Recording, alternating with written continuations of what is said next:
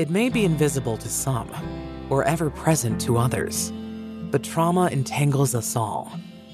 Welcome to Trauma Ties, brought to you by Network for Victim Recovery of DC. Trauma Ties is a podcast that creates space and conversations to untangle the societal knots that keep us from addressing trauma after crime. For you, we want this podcast to be an experience, one where you leave understanding how you can be a crossing point to minimize the deeply painful and costly consequences of trauma, no matter who you are.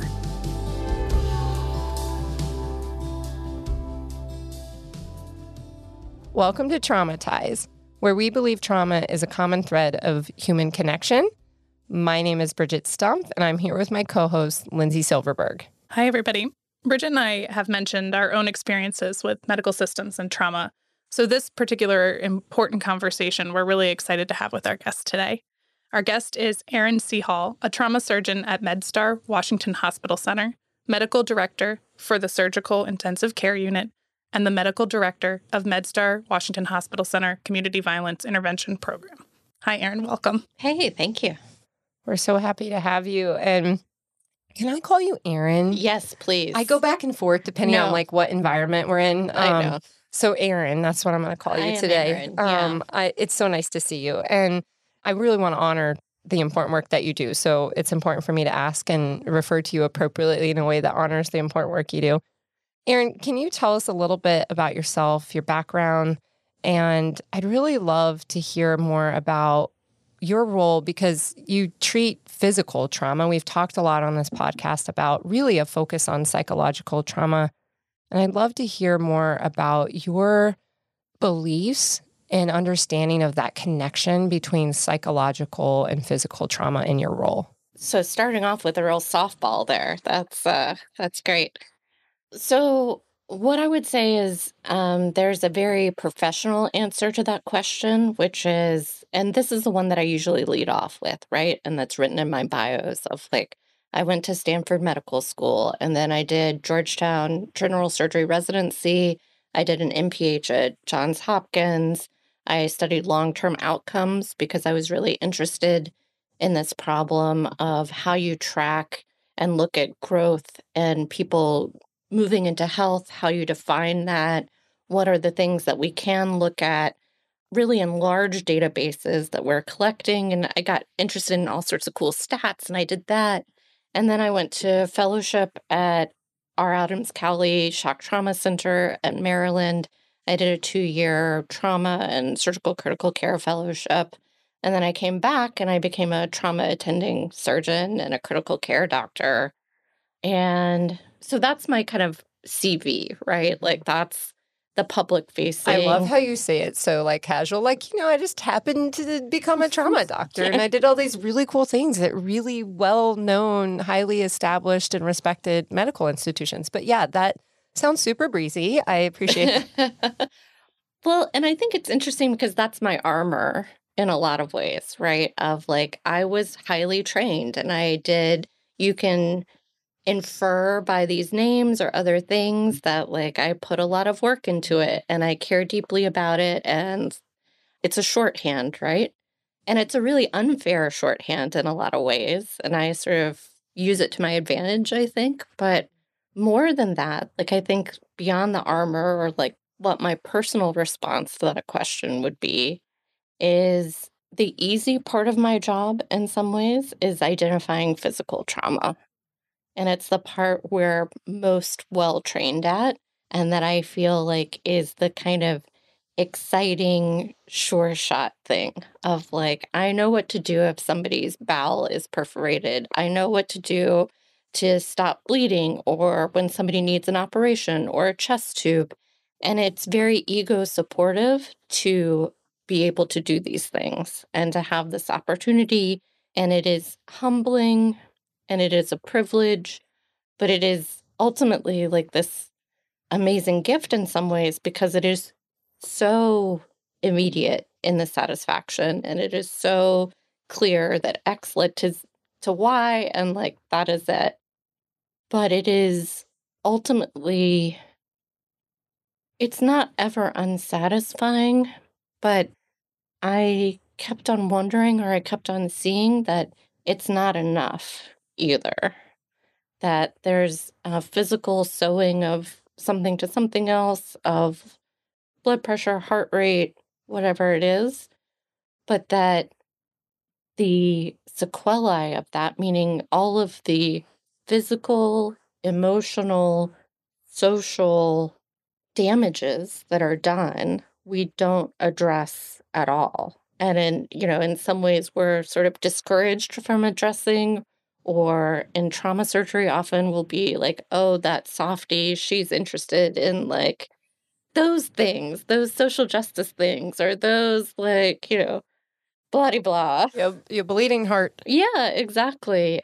But it's really important. And we can't keep on saying that success is a heartbeat at the door. It just doesn't make sense. And what I mean by that is like for decades, trauma surgeons have patted themselves on the back when somebody doesn't die during their hospitalization. So it doesn't matter what functional status or emotional status or bankruptcy status or employment status or education status somebody is when they leave if they have a heartbeat that's a win and it's it's just not enough for me you bring up such an interesting point and so we're glad that you're here but you're talking about beyond the physical trauma right is you see psychological trauma and you see the impact on patients and so for you and now that you're you know in both of these worlds um, when you're really trying to address both how do you see that psychological trauma impacting both the short and long term outcomes of the patients that you're working with?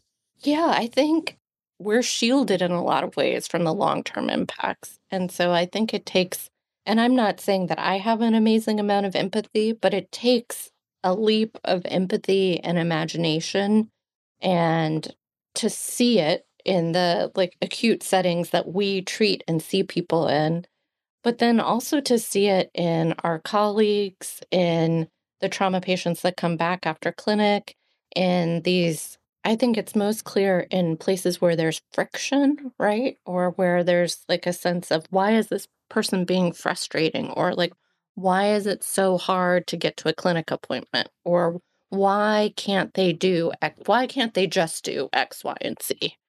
Right. And in my mind, it's, well, there's a thousand answers for that. And some piece of those answers are going to be coping mechanisms, really deep innate traumas that have been perpetuated that is not just the gunshot wound that I treated, right? But for most of my gunshot victims that come in in downtown DC, there's a generations of trauma that are built into how people walk down the street and view the world and attack problems or don't attack problems, are able to or not able to. And so I hesitate to say ever that I would treat psychological trauma just because, one, I'm not trained to, but also our healthcare system is not set up to do so. And when we acknowledge or recognize it in so many ways, it is in these points where like there's emotional tension between treatment team and patient or between the person that we're really trying to help. And I think stepping back and trying to see it through a lens of well, I'm sure it's really hard to come to a hospital where one, it's like, you know, it there's like administrative burden of like even finding parking, right? Or paying for an Uber to get there, or a bus route, or childcare, or all these things. And then you have your I'm late, like me as the practitioner, and you have to wait for half an hour and nobody tells you what to do. And then on top of all of that, like these are the worst moments of your life. And for so many of our DC patients, like they've had people die in this hospital. They've had multiple family members die or be sick or be treated. And we hear that over and over again. And so I don't know how else to answer the question except there's just so much pain in the world. And how we each move through that or powers us or hinders us or enables us or is beautiful and it's unique. And acknowledging that or working through that then to like, well, I need to get you like a multi-podus boot or a physical therapy appointment or like let's get your resume in order so that we can you can move on is Like that, it's this beautiful leap, right? And I don't do it correctly. I don't know. Like it's a good day when I feel like maybe I made that leap okay. and so, you know, so many things. I'm having a flood of thoughts, and Lindsey and I keep looking at each other. My thoughts can't even keep up with what you're bringing up for me. I think just to highlight a few, in full candor, the complexity of the intersection of what you're calling pain in the world, I call unaddressed trauma and the consequences and the cost, not just on the individual, the entire community that faces those impacts of unaddressed trauma. And that's does it power you or does it hinder you? The consequences of either of those paths, right? And so trying to unpack with Lindsey, how do we talk about the intersection of the healthcare system and unaddressed trauma in about 30 minutes? And who's the right person? I think we clearly found the right person. But there are a couple of things I want to highlight, and then I want to go back and dig a little deeper with you on a, a personal question. I think you talk about the seen and the unseen. And the benefit of really a physical trauma is it's seen, it's clear. I don't want to use the word predictable because honestly, I couldn't do it. I can't even deal with like spit and like stuff like that. Just like I can't do it. So you're like a superhuman to me. They always say like lawyers were like people that wanted to be doctors but couldn't stand the sight of blood. Like I feel like I'm like one of, although I probably couldn't do it regardless. But it's just so amazing because we look at the stress, the acute stress, like you're shooting a three point game winning shot every night you go to work, right? I mean, I'm that's our perception. Like societal perception is like you're legit saving the game. Like for people, you are saving the game and you've got to see it in the moment, you've got to respond in the moment. And then there's these unseen consequences that you don't even get the opportunity, right? Like you're not the person that's set up to in the healthcare system. You might have seen them, you might have saw treated it in the moment, but you aren't the person that's set up to be the long term care and support. me historically, but for your program and others in the country that are growing, haven't really built that institutional system. And I'm excited to talk more about CVIP. But I think what I'm very curious about because of this podcast and really because of Lindsey and her friendship and how she teaches me to be a better leader in the way she leads her team, I've really been deeply unpacking how I show up. And what is it in my lived experience that makes me show up in this very rigid rule. I mean, you've seen me in meetings before, unfocused in some ways because of my creative mind. Others might call it something else, but I'm rule oriented. I like guideposts. They help me predict the dark stairway. They help me know how many steps I'm walking up. I can understand and appreciate the value of going into a role where where it's so high stakes and it, your adrenaline has to be like you, you operate in the trauma res- you your psychological trauma response when you're at that level of stress constantly. But i have to get curious because i think about how i've been reflecting on how i show up and why i do what i do. You picked a very high stakes life-saving job where it's predictable tell me what about erin the person made that a pathway that made sense for you if you're comfortable. Yeah, yeah, absolutely. I just, you know, I'm trying to tease apart the kind of what I would say like the late night talk show answer that's like not false, but it's one that I've given in the past. And again, not more truthful, but just more private answers. I would say, you know, my late night answer is that I really became interested in health as a human right. And then I think what drives me is trying to integrate and be true to that. And it became very clear early on that the crunchy specialties are sort of like internal medicine or infectious disease. And I thought, I want I'm interested in health as a human right. I'm going to go to like the Amazon jungle and like do infectious disease, malaria prevention work, or, you know, something like that. But there is a beauty to surgery and to operating in those moments where there are very clear questions that absolutely matter and everything else falls away. And so the priorities are very clear. And I loved having to have that rigor of thought and then uniting that thought to real action. And there is a beauty to it. And it is not like anything else. It's like I haven't found anything else like it. And it's very straightforward in some ways. And it can be certainly, it's humbling in the fact that like I feel grateful and I come at it from a, a, a sense of gratitude, but also humbling in the fact that sometimes you you don't get it right, mm-hmm. no matter how many years we practice, mm-hmm. no matter how well trained we are, no matter what my CV looks Even like. Even Michael Jordan missed a few three pointers. Exactly. And and sometimes people are too far gone and you no matter what you do, you can't save them. So the selfish part of it all is that that it is real clear and it is it's a straight line of this kind of important questions that you answer in the moment that you then act on, that you then see results from, and this beautiful feedback loop that's tied together with something that I really believe in, which is this health is a human right. And so we don't know who the person is in front of us when they come in. We don't know what their insurance status is. We don't know what their name is. We don't know what they've done or who, and it doesn't matter. Um, and that it's one of the actual few places in medicine or maybe in the world or in the country where that's true, where we don't make assumptions and it it just really doesn't matter because we will go to the line and sometimes even beyond a line in this quest mm-hmm.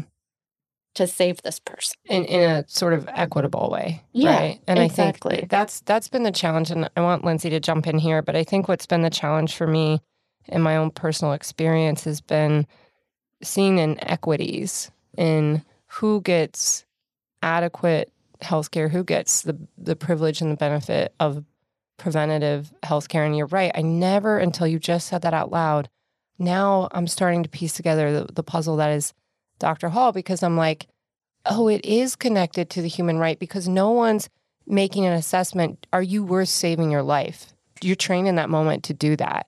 And in every other context, right? I mean, I've never showed up at the trauma bay. I mean, I've had other things that are not fun, but I think I've never, um, I've never known a place in the healthcare system where there was real time equity. And you saying that out loud, all of a sudden, I'm I'm getting this click of that's where it works for you. And I want to dive more into that, but I think I want to give you an opportunity to talk about your role specifically as the medical director at MedStar, where you are really overseeing the community violence intervention program and the intersection that those patients coming in with real physical trauma wounds have not only a future trauma to navigate, but a often a historical, whether that's circumstantial by society based on structural design of racism and other forms of oppression, or if that's lived experiences, other marginalized identities. I want to learn, and for folks that aren't familiar, a little bit more about how did becoming the medical director of that role kind of give you the opportunity to bring the elements that you just talked about of healthcare as a human right? How did that come to life in this program? That moment of equity happens with critically ill trauma patient coming to Bay. So it actually becomes smaller and smaller and smaller when we start to think about the way we treat like gunshot wound to leg, not critically ill or other trauma patients. But so then it comes back to this question of is heartbeat at the door enough? No. And how do we bring that moment of equity to spread and permeate the rest of our care as a trauma team because we do it for those folks, those folks that are coming in dying. Like they, and how do we then make it an inflection point into better health? And this is a little around this equity, and I promise I will talk about CVIP soon. But, you know, we basically do a Mayo Clinic executive workup of every trauma patient that comes through. Like, they will get a CT scan, they will get an echo, they will get their blood pressure taken every hour, they will get labs out the yin yang, they will get all of this resources thrown at them, and then we don't do anything with that, right? And we are also, they don't have to choose to come, unfortunately. And so it's an opportunity for wraparound services too. So to recognize those other forms of trauma, inequities, kind of this other form we have of setting people up for failure rather than setting them up for success. And I would say what CVIP is really about, that's our community violence intervention program, is to say you've had this moment. Maybe it's the worst moment of your life, but you're in the hospital. We need to recognize the fact that this is a foreign land for you, that there is very few touch points that seem familiar, that seem safe in any kind of way. But it can also be a place that has an unbelievable amount of resources to help you. And so, can we build that bridge between person laying in bed, hospital gown, butt flying out, and really practical ways to make your life better or to set you on a pathway that you define for yourself? Can we help you with that? And so our program um, employs treatment navigators who are folks with lived experience with trauma to help bridge that gap to serve as translator in some way. But then also follow folks out for six months. We offer services around, and again, all of this I'm really want to make anchored in the participant desire and experience. And oftentimes it starts off with like, well, they told me I had to get to physical therapy, so I need an Uber to physical therapy. I'm like, okay, we can do that. Like, let's start there. Like, I need to get my to my trauma clinic appointment. Yes, we can do that. That's very practical. But as that trust starts to build, like, yes, we will do these things for you, but also trying to open up those conversations to where do you see yourself or what does health look like for you? What would make you happy? What would make you satisfied, and then taking practical steps to get you there. And being somebody, and I'm trying to find a, a less cliched way of saying this, but to walk with you through that. It's not doing it for you, but it's saying, like, sometimes just somebody being in the room while you make a hard phone call that you don't want to make helps. And sometimes just like a text that says, Hey, did you do this? Like, how can I, you know, here's the here's the link to the website so you don't have to look it up or whatever it is helps. And then we're also trying to really push the limits, or not push the limits, but innovate of what are the other resources we can bring to bear? Because all of this is trying to make people healthier and safer at the end of the day. So, to prevent repeat violence is how we talk about it, but really what we're talking about is an inflection to better health. And so that's access to justice to people. That's reframing how they look at lawyers and the law as like instead of systems of oppression to ways of addressing social determinants of health, like housing, you know, employment, access to um, to benefits, and it's also about crime victims advocacy and saying, you know, how can we be an amplifier for your voice? So, how can we help you make decisions, again, in these systems that have been oppressive, that people are going to have very strong opinions about what the right thing to do or the wrong thing to do is. But it's hard to find a trusted messenger with good information to let you make your own decision and to talk through what does that look like really? What are the things that are important to you? And I hope in our own way by doing these things, we're, if not treating that psychological trauma, at least soothing it almost, or going into some degrees of like, how do we build back a personality or how do we how do we allow you to be who you are and embrace all of that history and what it was and the things that you've survived and been through, and then help you be who you want to be too. I have so many thoughts about this. One of the things I feel like I'm hearing you say is that you're giving people language to be able to describe. And what we talk about and have talked about in other episodes is that problem with trauma is that there isn't a shared language that people maybe don't recognize it. And I think the sort of interesting spot that you all are sitting in with the survivors that you're serving is you're right, they're not coming in of their own choice. They are being brought in because they are critically in danger of dying potentially. And that's different from the responses that we do for sexual assault survivors often, right? Who are choosing to engage in this system.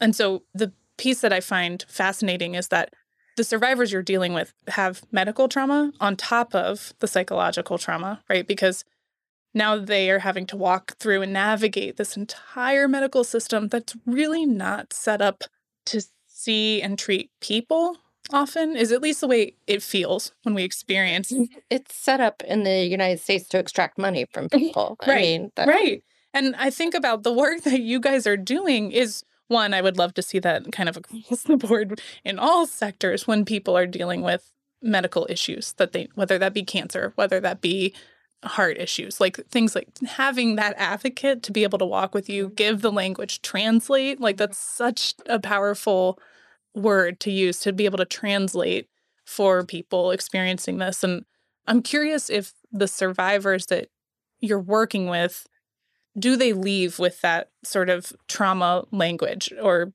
understanding of what they've experienced and and how do you guys talk to them about that I think we do a really actually horrible job both talking to ourselves, but also our patients about our own.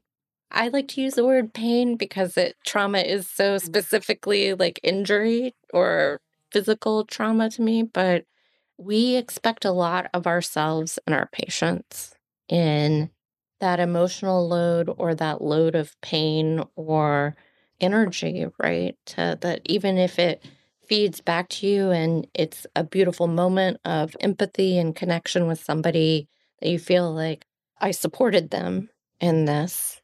We, I, I shouldn't say we, I do a really bad job of maybe accepting help or asking for help or identifying that pain and exhaustion as something other than like oh, this is, it's not exactly part of the job, but it's like, it's this piece of it that you kind of work through. And, you know, like, I, I wish I had a better coping mechanism or like a more eloquent way of, uh, of talking about it. But I'm just even experiences today, it was really highlighted for me one, how bad I am about my own, but also failures that I've had, even with my team, about talking with it and talking about how to take care of ourselves and the pain, the pain that they are undergoing just by being the support system and advocate, much less our patients, right? And so that's because no, we're not taught that. Yeah, that's not that's not something people talk about, and and especially I would imagine in the healthcare field, it is not seen as a um, a point of celebration when people are identifying that they are feeling the uh, mental load from carrying other folks' trauma. I really am just wanting to jump in here, listening to you. Um, I can't even keep up. You're describing what in the legal field the terminology has become compassion fatigue, yeah. you know, in other spaces, vicarious secondary trauma.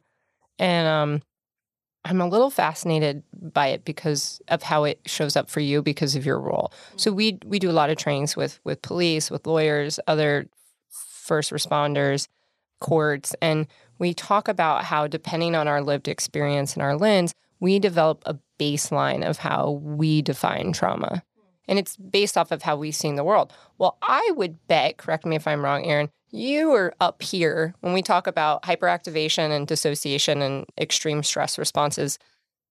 You kind of probably live in that high stress and maybe even like do well in it, right? Like that's might be your sweet spot. I also uh, enjoy being in high stress moments. Um, not always afterwards, but tends to be where I perform well. Yeah. And you're doing this regularly. And so your baseline of what is, and uh, again, it's, you know, your language around pain and the consequences of that. When you're up here all the time, being able to see it in other people in a way it presents differently, not like someone showing up with a lot of pain that's not like a physical, open, gaping wound, may not register for people who's that's their baseline. Like, I'm saving this person's life. There's an actual gunshot wound. And and so it's the complexity of how we're taught to talk about how we're taught not to talk about it. We're actually taught like that's weak. I, th- I think about your training and your education and going to law school. Like we're actually asked not to be honest and open about where places are hard. It's part it's part of these subcultures that we live in. And so vicarious trauma is normalized in our help in our helping professions and the way that I think tr- psychological trauma is minimized and normalized in culture. I, th- I think those sort of things overlap in my mind. But when I was listening to you all talk, I'm like scratching down these notes, and now I can't even read my own handwriting. but um, you're talking about power and empowering folks to make decisions and choices about what comes next. And you're talking about peer advocates and the role of, of feeling like the person walking with you that you can see yourself and, and their experience, that you feel understood and, and the, the support that they're giving you. We talk about when your power and control has been taken away, whether that's a system, right? Like I didn't choose to come to trauma and now I'm being treated. Now I got all these bills and now, oh, this is great. I didn't even choose this, right? The same thing with the legal system. You're a survivor of violence, you're thrown into potentially a criminal legal system and you might not even want to be a part of it. That's not your choice, right? And depending on the context and, and how that shows up. And you even talked about trust, which is something I'm just like hyper focused on the the Brene Brown marbles of trust in the jar. And you talked about the opportunities to build this trust. All of these pillars that the two of you just sat here like talking about are literally the key pillars of building trauma responsive ecosystems in institutions. And it's modeled a lot off of healthcare. And Lindsey and I have talked quite a bit about these kind of acute single experiences we've had in, in the healthcare setting. I'm starting to realize what I didn't have was expectation setting. I didn't have experiences of trust. I didn't know what was coming next. I had bad historical experiences that I was. Pre- my, the brain is literally designed to like predict how we're going to experience something based off of how we've already experienced it, right? So, um, I'll get I'll share one example, and, and Lindsey, I'll invite you to share some. And I'm curious how this shows up for you, Erin, as someone who's who's inside the subculture of the healthcare system in a very unique context. So when I was just about to be a freshman, I had a growth that developed in my, I don't know what the right sub and something gland, I don't know, you probably know. And I was terrified because it was weird and just uncomfortable, painful. And I couldn't tell my parents. Well, I could have, but I chose not to because I knew the financial cost that would have on my parents. So I had it for about a year and I didn't say anything. And it got really bad to the point where they couldn't take care of it. They had to end up cutting my gland out after a couple of attempts. And I felt very not only othered by the fact I didn't feel the security to be able to go to my parents and and put that burden on them, but also the impact of like I couldn't play volleyball that year and that was a really important thing to me. And it kind of came and went. And then I'm very lucky because I I have one of the best healthcares in our country and I intentionally designed my life that way because of what I experienced as a kid. Because when I had to get my wisdom teeth pulled out, I was paying for it myself as a college student and I didn't get the like anesthesia or no, the thing where they like put you to sleep, whatever, right? That's what it is.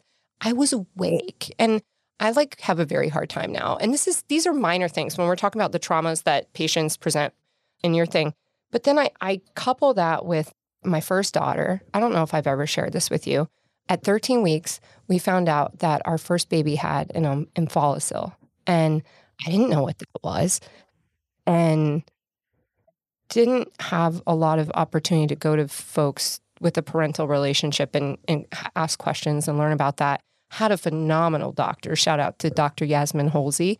I'm sure she'll listen to this too. Phenomenal OBGYN that just happened to come into my life at that time. And turns out she, uh, Joy, we named our daughter Joy, Yasmin, after the doctor, she had um, uh, trisomy 18. And I didn't know it, all new to me. I'm learning this. We're learning about options. 13 weeks later, uh, she, she passed away and I delivered her on a Thursday.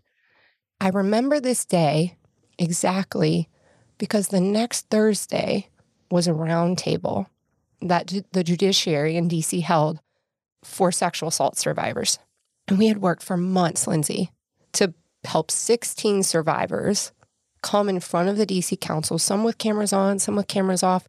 We had this team, Benny, others on your team, they've been over backwards to we we prepped them, we did kind of like mock testimony. You know, you just did this yesterday. It's stressful. We worked with these individual survivors and it was a huge moment in our the landmark of our our organization that made huge significant changes. But on Thursday before I delivered Joy and I went home, amazing medical team, like Howard County, just amazing. Dr. Holsey stayed like over 24 hours. She she was there. It's just like the power of that team and what they did for me was really beautiful. But we went home. We actually got to keep her, which is very unusual. Took her to the funeral home. And then a month later, not that I don't know what it takes to get pregnant, but all of a sudden we're pregnant again. And I didn't really expect that to happen. You know, I didn't I didn't really think that was going to be a thing.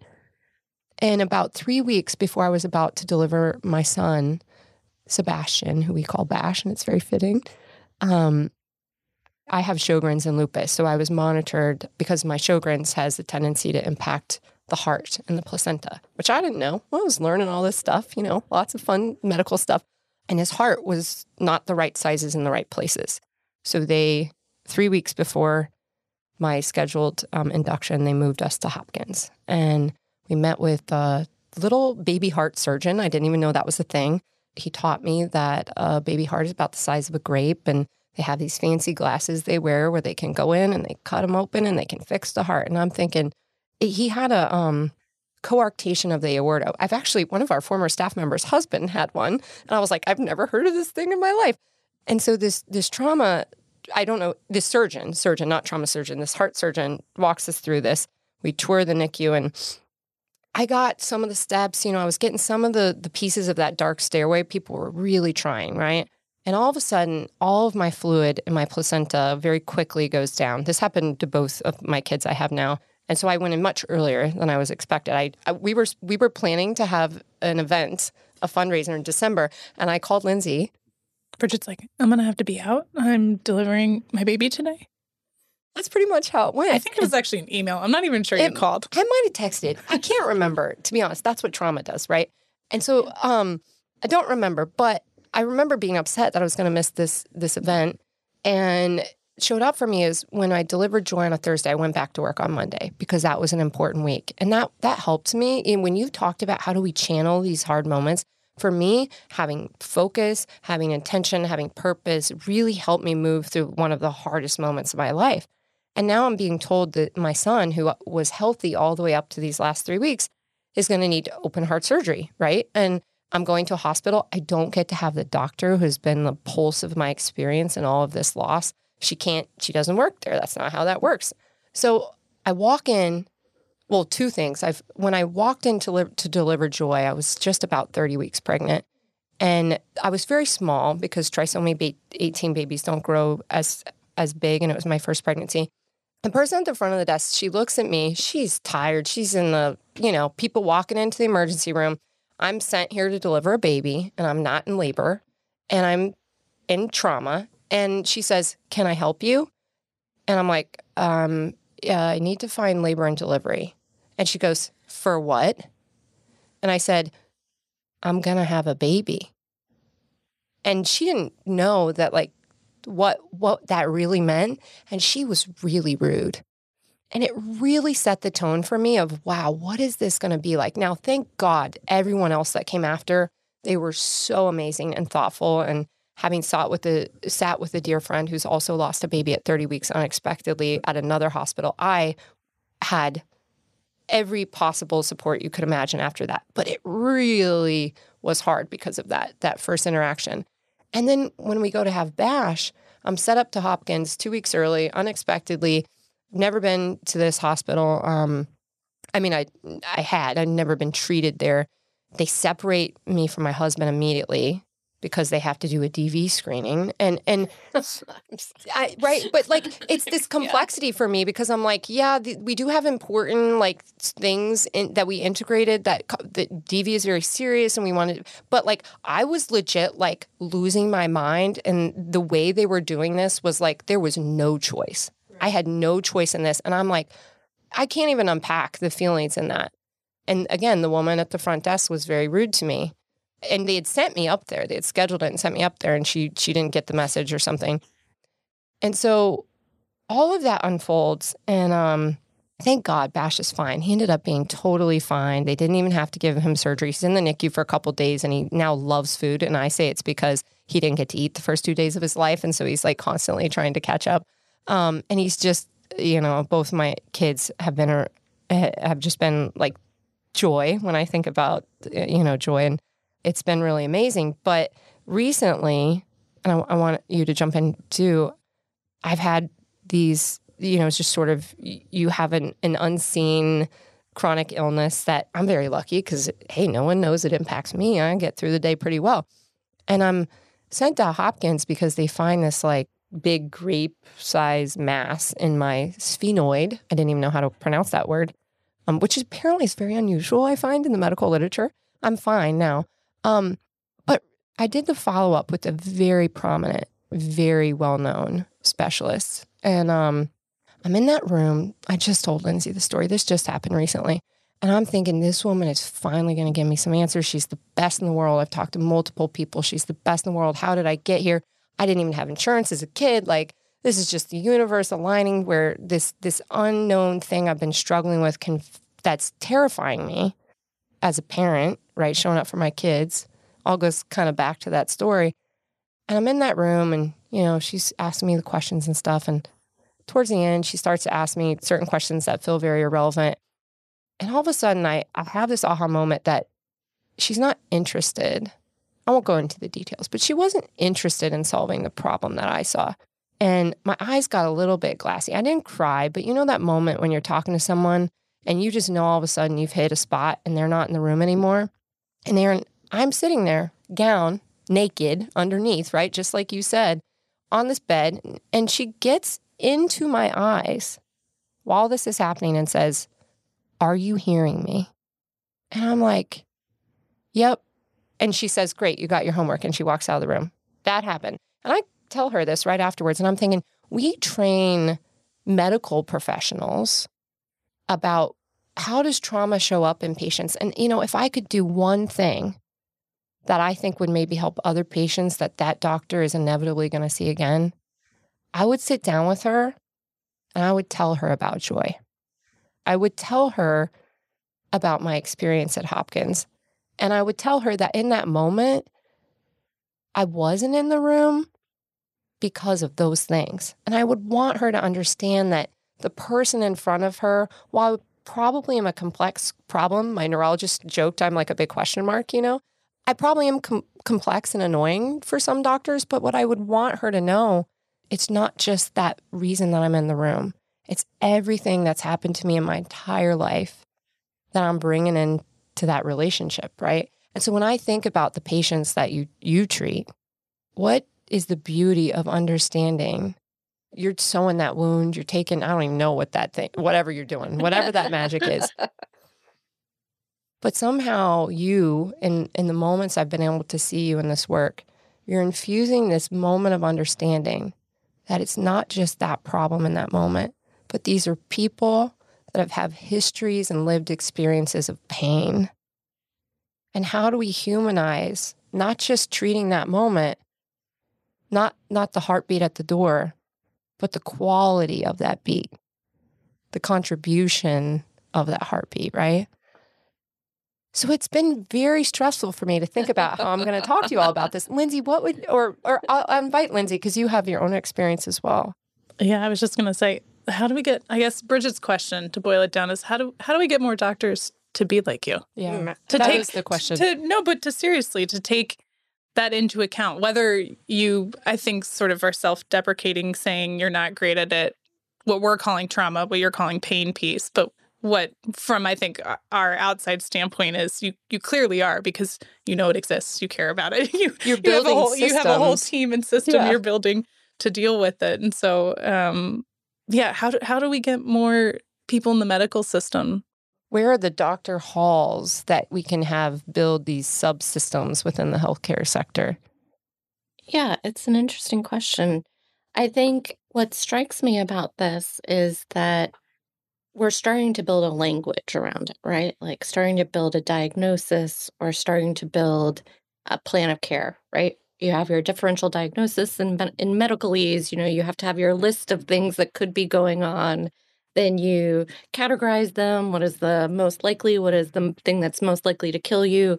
I'm going to focus on those things. I'm going to toss out the things that it's not because of X, Y, and Z. And then I'm going to get to a diagnosis, and then there's going to be a treatment for it. And we're starting to build that language a little bit around, I don't want to say ignorant, but let's just go with like ill informed, it'll be like PTSD or PTSI, right? There's some language around vicarious trauma, there's some language around the idea of generational trauma. Uh, and then we have this trauma informed care. There's no way I can be in a room with somebody and know what their experiences were, right? And what it is that I'm going to do that's going to inadvertently be so triggering to them. And they may not be able to tell me, right?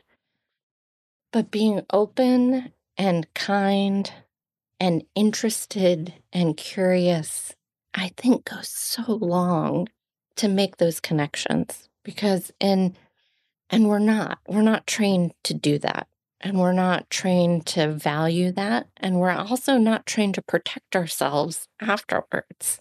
And so i love it and i i think there's such a beauty to people's stories and experiences and also i get that same sort of there's a clarity and beauty to connection, and it can be wordless. In fact, oftentimes it is wordless.